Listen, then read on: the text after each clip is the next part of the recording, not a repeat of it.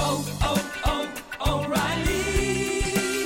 You need parts? O'Reilly Auto Parts has parts. Need them fast? We've got fast. No matter what you need, we have thousands of professional parts people doing their part to make sure you have it. Product availability. Just one part that makes O'Reilly stand apart. The professional parts people. Oh, oh, oh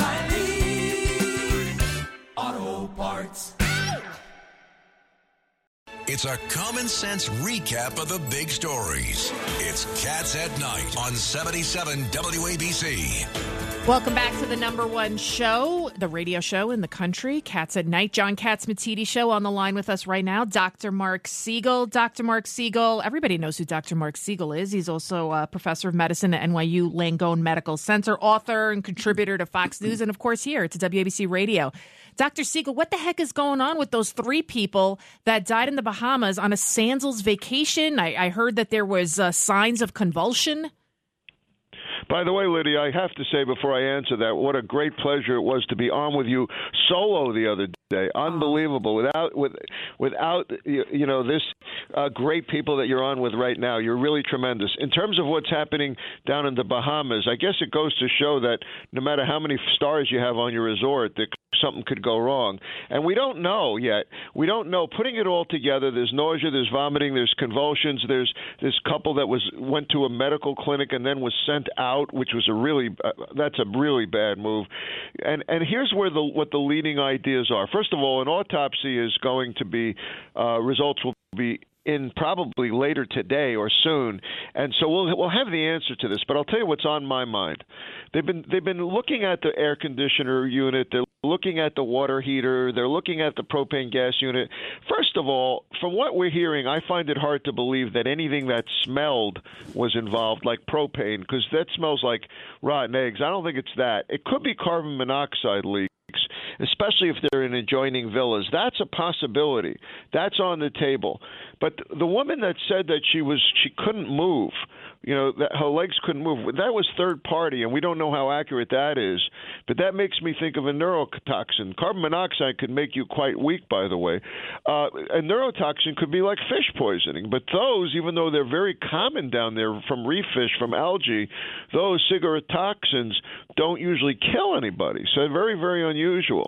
The other thing I would look Could- at is could be mini bar. al- John, John, John's alcohol? about to. T- John's about to tell me. See, he did.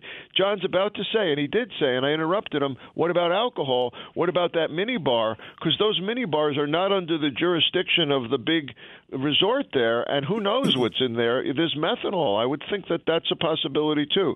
That's really got to be looked at. I, I was telling um, everybody upstairs when we were doing our pre-show meeting. My husband and I we went to Dominican Republic a few years ago. One of those all-inclusive, very high-end resort. We took one sip of the alcohol. It was supposed to be top-shelf alcohol, and it was disgusting. We were like, if we take, if we drink this, we're we're going to be sick. And then shortly thereafter, we heard about some kind of alcohol poisonings at different resorts, and because that's their way of making money, is that they, uh, you know, water down the liquor with other additives. They put jet fuel in it. Mm, jet fuel, Yeah, yeah. jet fuel or methanol, or you know, or or something that that has a pesticide. I mean, th- th- that's a really you know antifreeze, all of that, really bad, and can cause some of these symptoms. Feeling paralyzed. Uh, we've seen that in the Bahamas. We've seen that, and you know, I was asked. How good is the medical care in the Bahamas? Well, it's as good as your as your medevac to Miami is. Let's put it that way. So now, Dr. Siegel, tell us about there's a hepatitis outbreak among children. Well, that's really interesting. That's uh, something I've been tracking, and that's really severe. 14% of the, the kids in the United States who have had this, over 100 kids in the U.S., have had had to have a liver transplant. There's been five deaths, um, and and around the world there's about over 400 cases now, probably.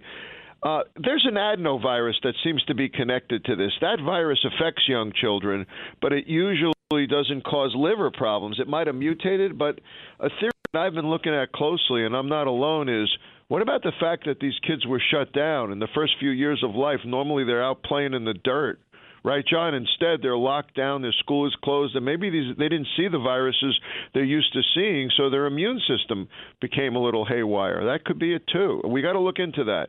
I don't think the vaccine, the COVID vaccine, is anywhere near this because these kids are too young.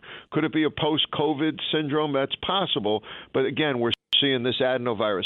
This is another puzzle, but we're going to get the answer on this because they're testing the, the, the children who's, who gave up livers. They're testing those livers. Dr. Siegel, this is Pete King. Always great to talk to you. Where are we on COVID? What do you see happening?